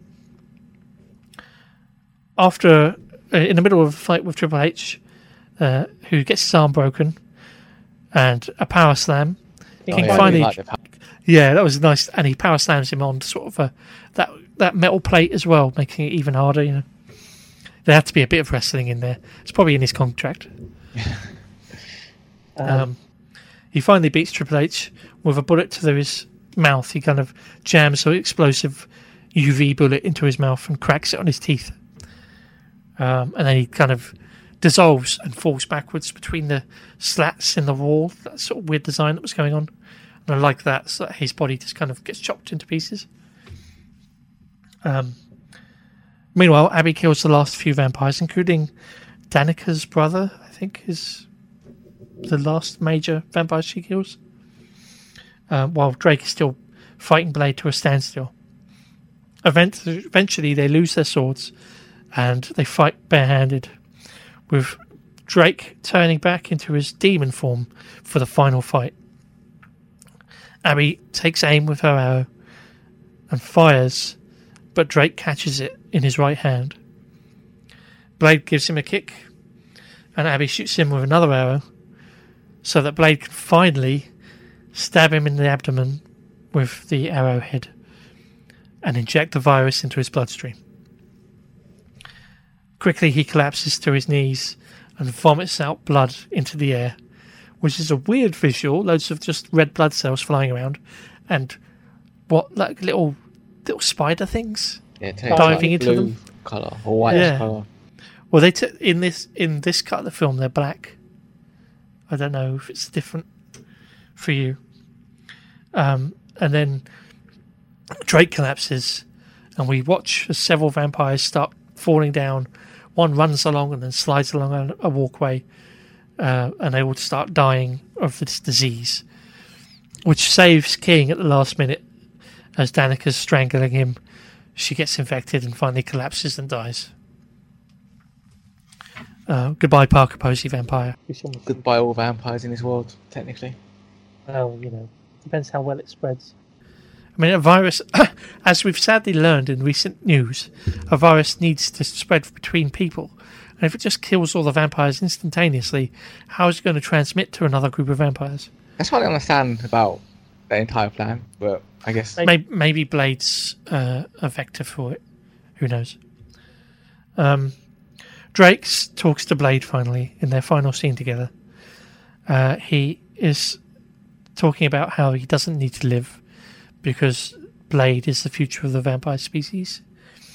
That Blade fought with Vonner, which he did. Um, Blade and Abby both attacked him at the same time, and she shot him from behind. And while he was distracted, Blade stabbed him in the abdomen. There was no honor in that. That's that's not a one-on-one fight. That's not taking his head off with a sword. It's, you know, it was Cheat. honor. It's technically cheating. anyway, he thinks it's honourable. He says, Allow me to leave you with a parting gift. But remember, the thirst always wins. And then he dies. And from what you can see, he doesn't leave him with any sort of parting gift. Maybe the sentence was meant to be his parting gift. We'll get onto that in a minute. Anyway, Abby and King find Blade, and then the FBI turn up. The the guys have vanished.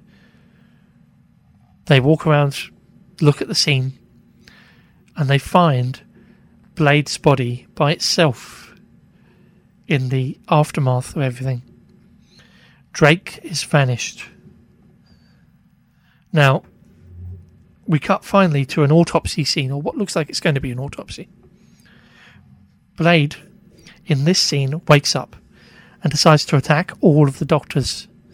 And it stops with him standing in front of another doctor who's kind of cowering in the corner.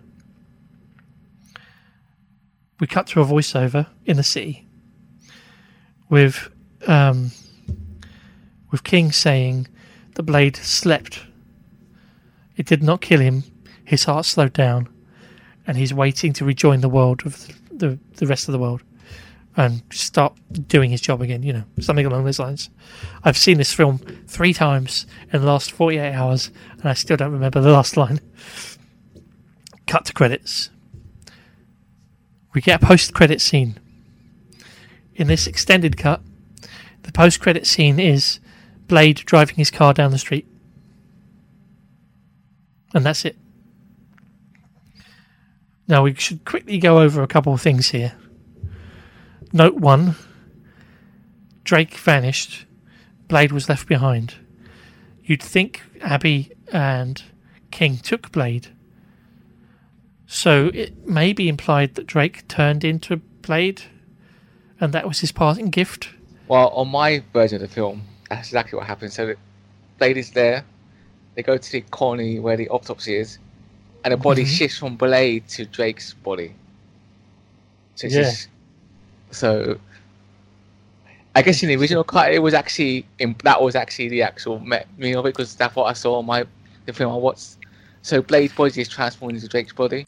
Yeah, yeah. In this cut, They look what? They're like what? and then and then does he attack them? No, no, he's just dead, and it, it shows a picture of Blade is standing there, and it says the first is always out of there or something. The first always wins, and it just cuts the credit. Interesting. Um, Um, so in this version, this is this is where things are quite famous, actually. So, based on what I could see, the position of the bodies, uh, Drake's body and Blade's body, the body that's left behind, Drake is taken away or disappears. Abby and King disappear. Blade doesn't move. That is definitely Blade's body, unless, Drake Drake, got got, up, up, moved moved over, collapsed, collapsed, changed, changed into Blade. Blade, and then allowed himself to be taken away, then stood up still as Blade and attacked all the people in the room. Which is weird. Anyway. Other note about this. Famously, this is one of the most infamous scenes in the production of the film. Because Wesley Snipes refused to open his eyes while they were filming the autopsy scene. Watch if you get the chance to watch it online, I would because it's not on your version of the film apparently. Wesley Snipes has CGI eyes superimposed, on his eyelids to show his eyes opening.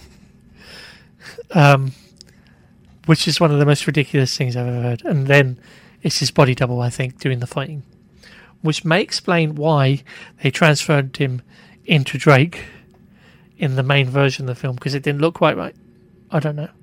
Oh, Yeah. Um, but you also mentioned that there's a final scene involving a werewolf. that's in the alternate ending though. So I guess So it's just on the on the extras.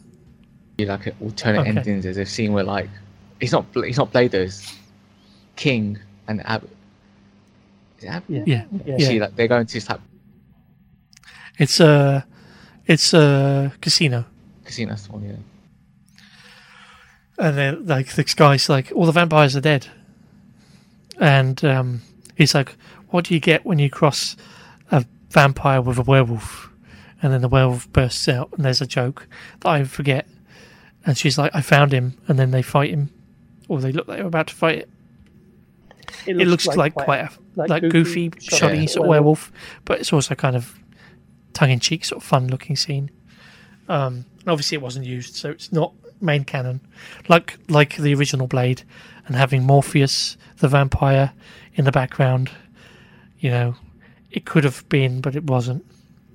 Now, this scene was supposed to be in the film as a setup for a spin off that was going to be about the Night Stalkers.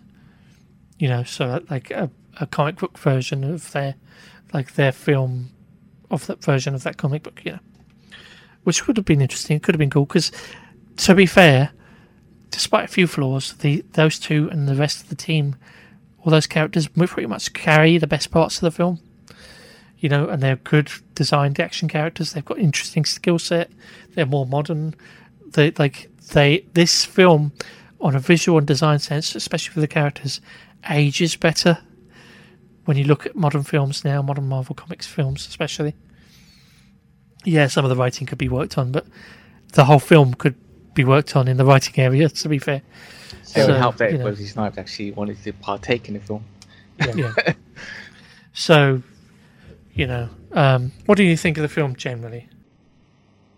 I mean, to me, it's the weakest out of the three Blade films. I don't mind. It's like a middle of the road film. I can watch it. I could watch it again, but It's It's generic. generic. yeah, Um, I mean, I appreciate certain elements of it, but yeah, it's not. It's not a great film, that's not big. Well, but it's watchable. It's You could- watchable, yeah. You could, you could watch it once in 24 hours and not mind. You can probably watch it with you're a not- group of people and laugh at it as well. It's one of the films.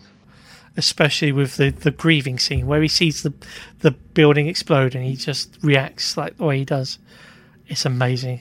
Um, that probably makes it worthwhile. I think it's worth watching because now you know the history about what was going on in the background of the film. That you've got a new sort of appreciation of what's going on and how problematic he may be being behind the scenes, and that makes it a curiosity. Um, yeah, and you can see that kind like the development path. Like this film isn't great, but the seeds are there for what becomes the modern comic book film.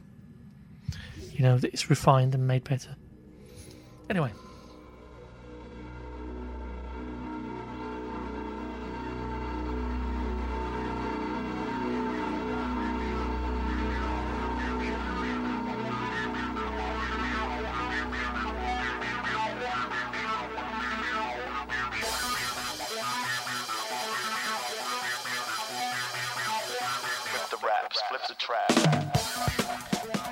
post release, we've got a couple of interesting notes before we finish up. Uh, number one, in October 2008, Blade director Stephen Norrington, the original Blade director, was direct developing a prequel trilogy to Blade Oh, that would, have featured Stephen Dorff reprising his role as Deacon Frost. Obviously, that never came to fruition, No. but that would have been interesting. Um, I don't know how that would have worked. Like a prequel film, maybe, but prequel trilogy? Yeah, that's a, that's, That's a lot.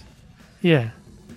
Um, in 2016, which is really recently, Underworld actress Kate Beckinsale stated that a crossover sequel to Blade Trinity with the Underworld film series had been in development but was cancelled after the film rights reverted to Marvel Studios in 2012. So we almost, at some point, almost got an Underworld Blade film. You know, I don't like that. I, I quite like. I know the Underworld films are terrible, but I kind of have a. The first one's alright. I've not seen a uh, lot of the other ones. I've but- seen all of them. oh, okay. They're, they're Oh. my guilty pleasure. I, I know they're bad, but I like watching them. We're, we're not gonna we're not gonna watch any of them anytime soon. I've had enough vampires for now. but that is a fascinating idea, and the fact that it got far enough along that she was involved, because obviously um, Snipes had some, you know, producer rights on the Blade series after the second one started. Um, another interesting tidbit: in 2005. Wesley Snipes sued New Line Cinema and David Goyer, claiming that the studio did not pull it, pay his full salary and that he was intentionally cut out of casting decisions and the filmmaking process, despite being one of the, the producers, and that his character's screen time was reduced in favour of Ryan Reynolds and Jessica Biel. He really did hit Ryan Reynolds, didn't he? Well, To be fair, he chose not to be in many of the scenes. What could they do with the guy if he's not turning up? You know, they've got to fill the time. You know, we won that court case. I, haven't seen, but feel free to quickly look. We're recording. This time you did some research quickly to see if you can find out. Blade, uh, Trinity, 2005, sa- like um, court case. Yeah. See if you can find anything out while we're waiting. Um, one final little note on Rotten Tomatoes uh, site, the film sits at a rating of. Would you like to guess what percentage of the film sits at? Um, I'm guessing if 30 something. Not too bad, not too bad. It's actually sitting at 26% um, critic score with an audience score of 59%. So it's officially a rotten movie. Obviously, we watched, well, I watched the extended cut, so maybe that's considered even more uh, unfavorably. Um, I don't know. But yes, this film was a chore to go through. It was. Have you found anything out? See, you're getting to feel what it's like to do all this research now. Again. It literally did take me three days to dig through everything, write all the scenes down, and I was rushing for the last third as well. I skipped so much stuff.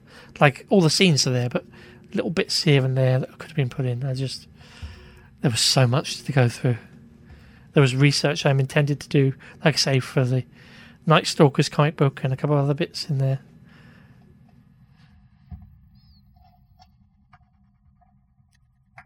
I bet you they settled out of court in the end. Yeah, I can't find anything that says whether or not he won. Curious. Maybe before the next series I'll try and find out and we can have an update. But I think we're done with that. I think we need a rest from vampires now. Um, thank you. Thank you. Oh, fair enough. Um, thank you for joining me on this uh, initial three episode series. It took a while to get through all the films, but um, it's been an interesting ride. How have you felt about this? It's kind of made me realise that my childhood memory of Blade is a bit, I guess, was a bit overhyped, I guess. Because I always think they were quite amazing films, and after we watching them all, the first one's my favourite one. The other two are just almost two totally different films. Hmm. You can see there's a very distinct style with the second one, but again, it's a studio film that's kind of a bit all over. How things have changed. There are still films that aren't as good as they could be coming out. But if it wasn't for these films, this the the world of cinema would be very different. I think. Of course. if we were, or this show was to cover another film series or something along those lines, like a TV show in the future, what would your suggestion be? Let me think. I guess it would have to be quite. How long? How long of a TV series are you talking about, though? It could be as long as you want. I mean, the way I'd think about it is three or four, well, probably just three episodes at the most per podcast episode, because obviously this is a pilot series, but the the main show when we get into it will be several longer series per, you know, thing we're covering. So, say ten to twenty episodes, maybe, depending on what it is obviously, if you were to turn around and say to me the Marvel Cinematic, Cinematic Universe, Oh, three. that's too, big, No, no, no. at, this time. But you know, there's plenty of other shows and series that go along on a sort of timeline. So it will be interesting to see if there was something you were interested to see looked at. Can it be any time? Like, can it be the future? Like, way far. Future, the past, past, all of history is going to be covered in this, mate. Is that say a show like Fireflies or something? Interesting. Especially because Firefly was shown originally out of order. Was on, it? on television? Yeah, it wasn't shown in the the, Oh. the actual story order. It was shown. Um, in the wrong order on Fox or whatever it was on originally in America, and then not all of the episodes were screened. Oh. it's got, an interesting history behind it. Um, yeah, okay. We'll think about doing Firefly at some point after we've had a rest. or, and, and if I can get other guests, I don't want to put it upon you to be in a show every time. You know, I Oh, want to mix it up a bit. Um, but yes, thank you for being part of this show. I hope it's been an experience. Yeah, an experience. And uh, thank you for everybody for listening. As uh, before, we have our Patreon and email details on the website. And uh, hope you look forward to the full series when it finally arrives. Um, maybe we should do some audience suggestions as to what to cover as well. Yeah. But until next time, that was the timeline. That was the Blade trilogy. And that was me having enough to do with vampires for a good long time. And everyone just stay safe in these dark times. Yes. Cool, So yeah, avoid vampire before I count the ten. Blood dripping from my canine like a. It seems I've been asleep for a thousand years. The way my world has changed, it brings me a thousand tears. Prince of darkness, they walk through the rays of light. To this beat of vampire, I'm the prototype. The shape shifting mirror image flash phototype. The everlasting the red He bloodotype. was born perfect. And just like the great white shark, the sky has never had to evolve.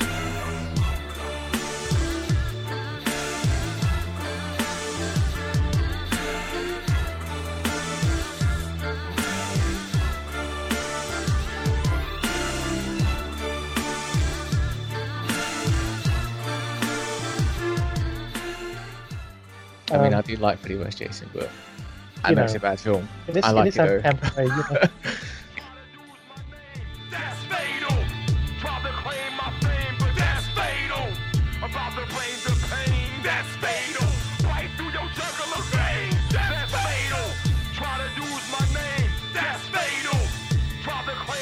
yeah, bear with me. I've just got to grab my puffer.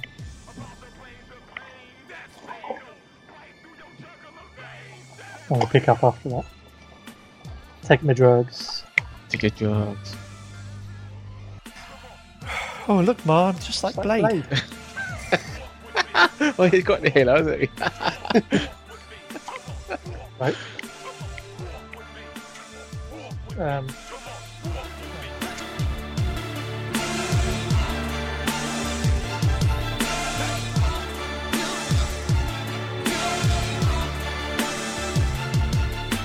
You're not immortal. I must have heard hundreds of you rodents make the same claim. Each one of them tasted the